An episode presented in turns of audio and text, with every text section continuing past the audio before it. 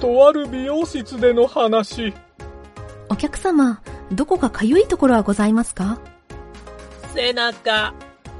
お客様、他にはどこかかゆいところはございませんか？足の裏。かゆいところに手が届く、なんちゃってラジオ。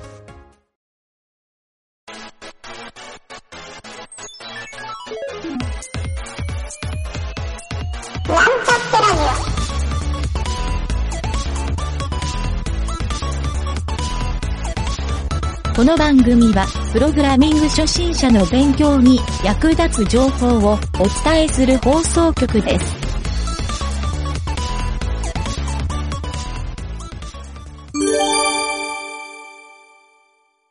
湯気塾のコーナ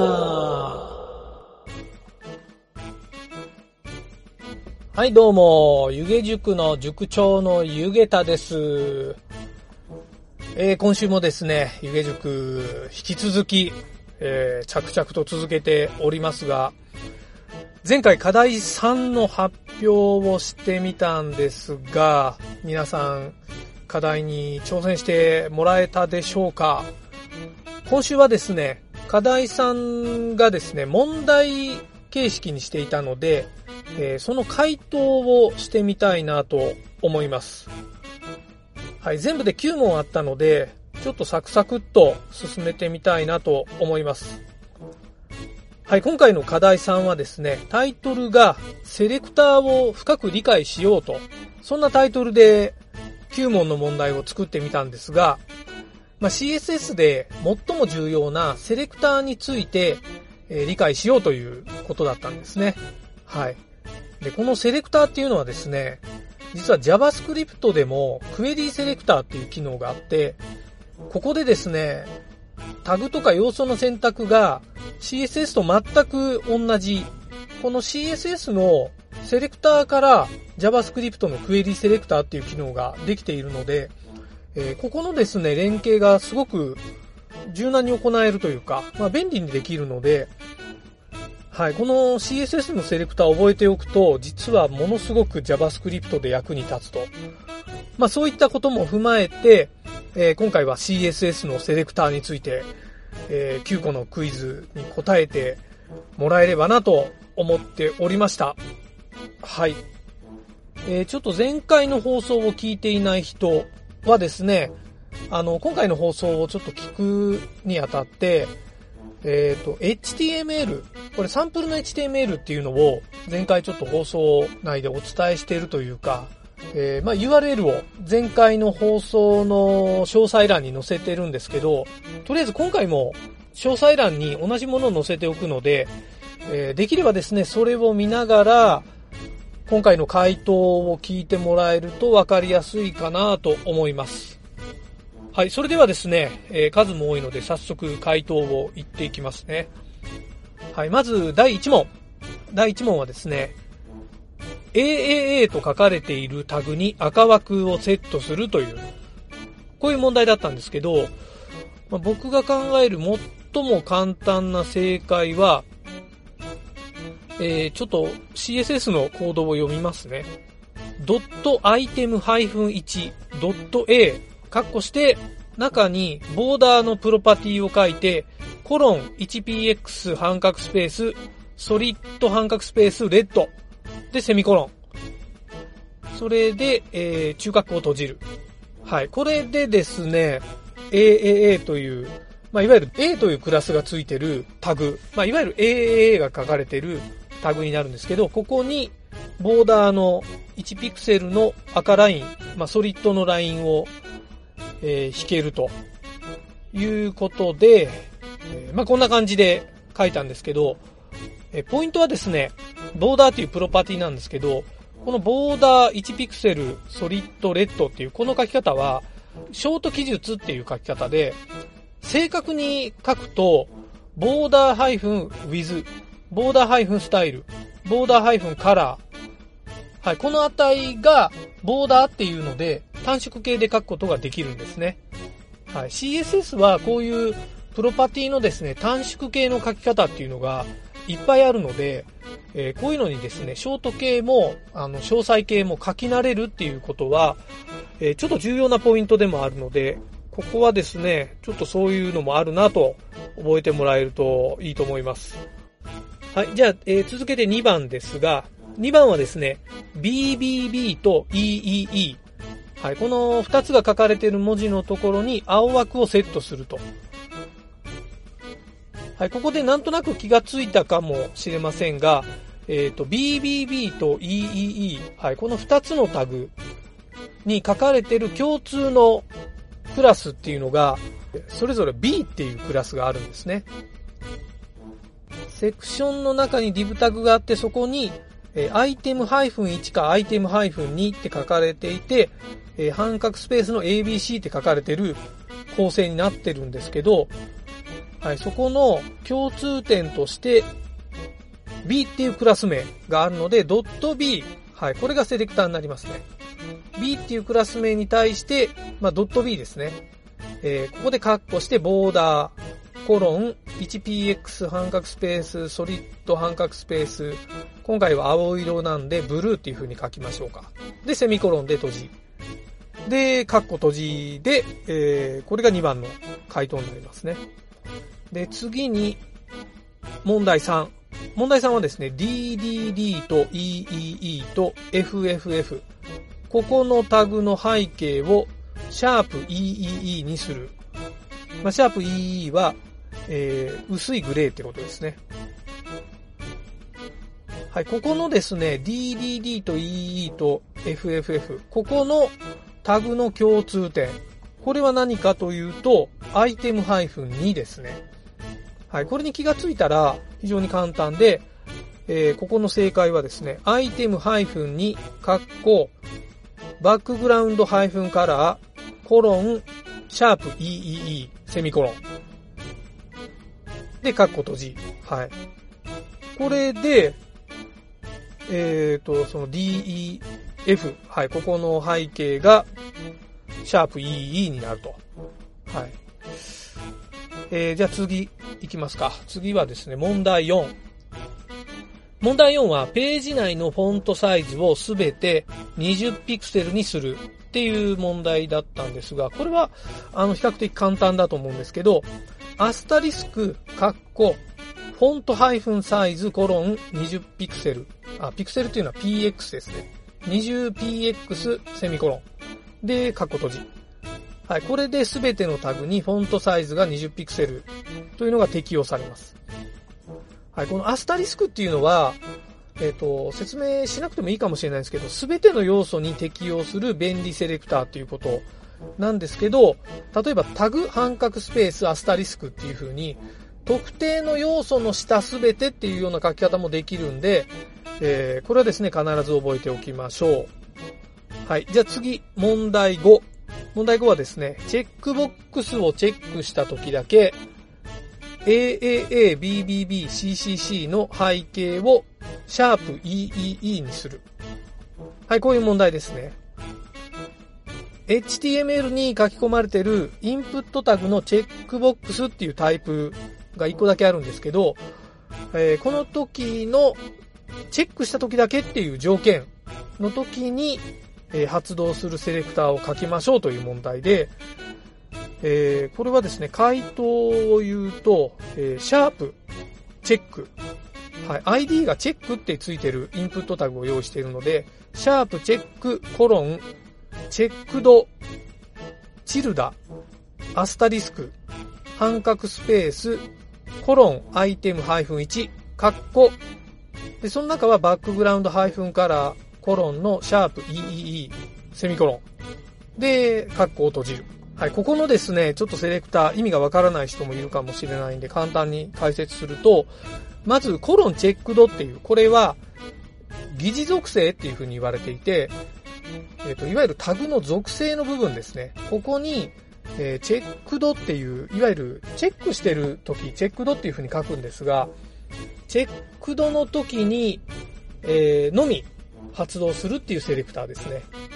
はい。他にもですね、まあ、ホバーっていうマウスが乗った時に、まあ、パソコンだけなんですけど、マウスが乗ったっていう時に、ホバーするっていう属性。はい。これは、 hover っていうのは、HTML タグの属性では書かないんですけど、あの CSS の特殊な、えー、挙動の疑似属性ですね。あとはですね、 disabled とかいうのがありますね。はい。インプットタグで書き込みが不可になったり、その属性が、えっ、ー、と、使用不可にする disabled っていう、そういう属性もあるんですけど、まあ、書き込み不可になった時だけ、例えば文字の色を変えるとか、そういうことができる条件付きの疑似属性っていう、まあ、そんなセレクターを作ることができます。はい。で、えっ、ー、と、もう一個ちょっとポイントがあって、えー、その後書いてるチルダっていう部分ですね。はい、このチルダっていう部分は、えー、そのチェックドをしてある時、まあ、このチェックされている条件の時に、え、チルダっていうのは兄弟要素に当たる部分。そのタグから、まあ、チェックしてあるタグから、え、同じ階層にあるタグ、まあ、もっと言ってしまうと、その後ろに書かれている兄弟タグっていうことになるんですね。はい、これがチルダが意味しているところなんですけど、このチルダを実はプラスにすると、えー、兄弟属性で、かつ、自分の、その、今回で言うと、チェックドの、えー、このタグの次のタグ、後ろのタグっていう風に限定をすることもできるんですね。はい。なんですが、ちょっと今回は、えー、チルダを書いて、その次にアスタリスク。まあ、いわゆるその後ろに書いてある兄弟属性全部っていう書き方をしてます。はい。ここよく、この、兄弟属性じゃなくて、直接アイテム -1 とかって書いてしまうと、えー、マッチしなくなるんですね。兄弟属性ではないから。はい。あくまで、えー、このインプットタグの兄弟属性、今回の HTML を見てもらうとわかると思うんですが、えー、兄弟属性はですね、div のクラスコンテンツっていう、これが兄弟属性になるんで、えー、まあ、ここはですね、ドットコンテンツって書いてもいいんですけど、まあ、ちょっと汎用性をつけるために、えー、アスタリスクにしてあります。で、そこから半角スペース、その下の階層にあるドットアイテム -1。はい、これを選択してバックグラウンドカラーをセットしています。はい。ちょっとこの辺複雑になってきますが、なんとなくこれが読み取れるようになると、セレクターは強くなってきますんで、えー、頑張って覚えるようにしましょう。はい、それでは次はですね、えー、問題6。問題6はですね、画面サイズが500ピクセルより小さくなった時に、1つ目のセクションタグに黒枠をつけると。はい、これちょっと回答を先に言うと、アットメディア、丸括弧、マックス -with、コロン 499px、丸括弧閉じ。で中括弧、えー、それから、セクション、コロン、nth ハイフン、オブハイフンタイプ、丸括弧1、丸括弧閉じ。中括弧、ボーダーコロン 1px 半角スペース、ソリッド半角スペース、ブラックセミコロン。で、中括弧閉じ、中括弧閉じ。はい、こんな回答になってます。はい、今回、アットメディアっていうこれメディアクエリーって言われる機能なんですけど、まあこれがですね、条件を付けられる機能で、今回500ピクセルより小さいっていうことは、まあいわゆる499ピクセルより下と。なので、最大値を499ピクセルまで適用する、えー、メディアクエリーというか条件スペースっていうのを作る、このメディアクエリー機能っていうのを使っています。なので、 at media 丸括弧 max ハイフン width 499 ピクセル。はい、こんな書き方をするんですね。で、その中に、えー、普通のセレクターの条件とプロパティを書けば、えー、その条件下で発動する CSS を書くことができます。はい、これはですね、えっ、ー、と、レスポンシブデザインでよく使うパターンなので、えー、この書き方になれると、結構ですね、画面の横幅、縦幅、はい、これに応じて、デザインをですね、まるっきり変えることができるようになるんで、はい、このメディアクエリっていうこの書き方、覚えておくと非常に便利になると思います。はい、じゃあ次ですね、問題7。問題7はですね、AAA の文字を AAA にする。はい、これちょっとややこしいんですけど、その AAA っていう文字の手前にハイフンをつけるっていう、まあそれが言いたかったんですね。はい、これはですね、今度疑似要素っていう機能。まあ、疑似要素のビフォアっていう機能があるんですけど、これを使って実現します。えー、正解を言うと、えー、ここの正解はですね、ドットアイテム -1、ドット A。まあ、この AAA にあたるセレクターですね。ここに、コロン2つで before。コロン1つでもいいんですけど、疑似要素っていうのは、コロン2つっていう風に覚えてください。はい、これ途中で CSS のルールが追加されたような記憶があるんで、これ覚えておいてくださいね。で、えー、中括弧して、 content、コロン、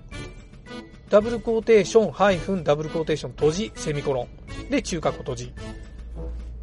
はい、これでですね、AAA の文字の手前にハイフンが入るようになります。はい、この、 before の疑似要素っていうのは、ちょっと一つだけ注意点があって、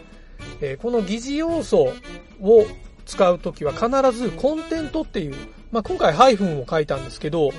何も書かなくても content のダブルコーテーション、ダブルコーテーション閉じっていう、このブランクの、これを書いておかないと、えー、CSS 的にですね、無視されてしまうので、コンテントが必須っていう風に覚えておきましょう。はい。で、次がですね、次が問題8。BBB の文字を BBB プラスにする。はい、これ問題7とほぼ同じ問題で、えー、今度はですね、BBB の後ろにプラスっていう文字を追加する。はい、そういうことになるので、えー、同じくですね、疑似要素を使うんですが、さっき before を使ったんですけど、今度はですね、後ろにつけるっていうことで、after っていうのをつけます。はい、この実は before after でセットだというふうに覚えておいてもらうといいんですね。はい、ビフォーの逆で、要素の内側の一番最後に追加するっていう、まあ、要素が追加されるっていうのがこのアフターの、えー、疑似要素になります。はい、この二つをですね、適切に使うと、えー、めちゃくちゃ効率的な HTML が構成できるので、ぜひ覚えておきましょう。はい、そして最後の、えー、問題9。問題9はですね、DDD と EEE と FFF の先頭に、えー、順番の番号を付与する。まあ、1、2、3みたいな番号をつけていくっていう書き方なんですけど、これはですね、カウンター機能っていう CSS の独自の機能があって、えっ、ー、と、問題の発表の時にも言ったんですが、いろんなテーブル表とかで番号をつけるときにこれをセットしておくだけで、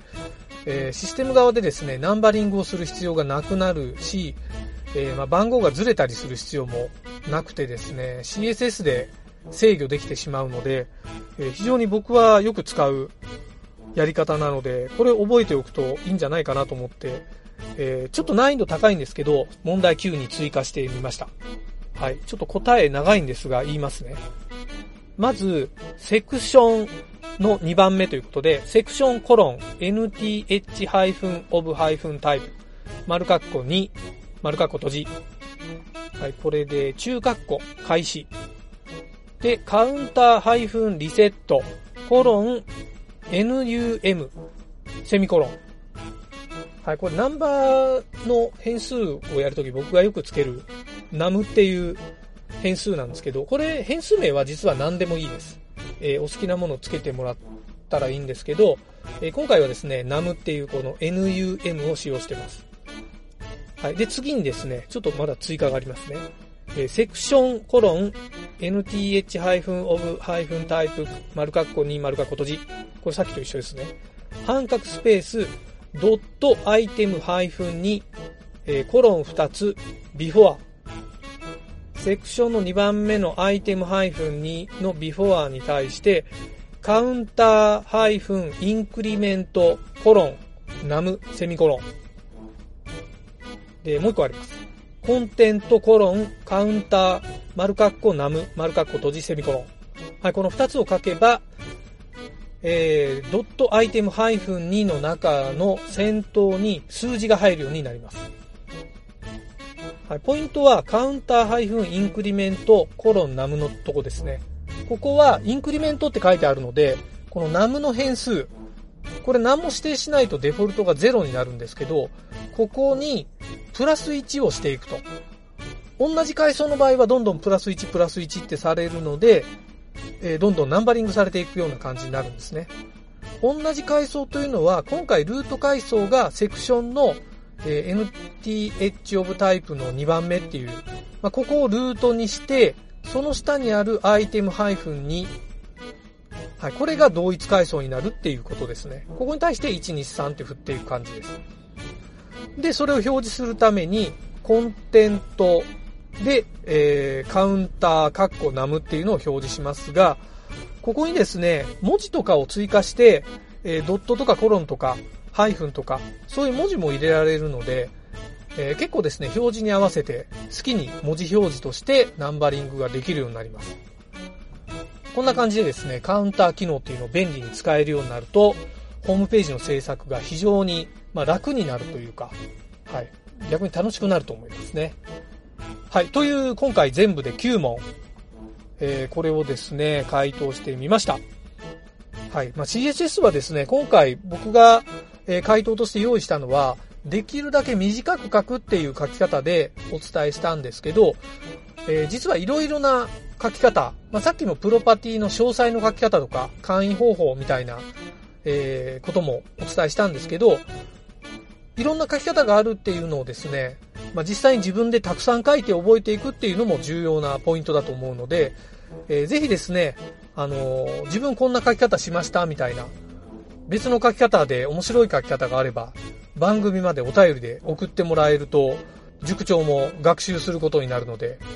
はい、皆さんぜひですね、そういったお便りもお待ちしております。はい。ということで、今回ちょっと長めでしたが、えーっと、課題さんの回答を発表してみました。えー次回はですね、課題4の発表をしたいと思いますので、ぜひ、えー楽しみにしておいてください。という感じで、今回はお疲れ様でした。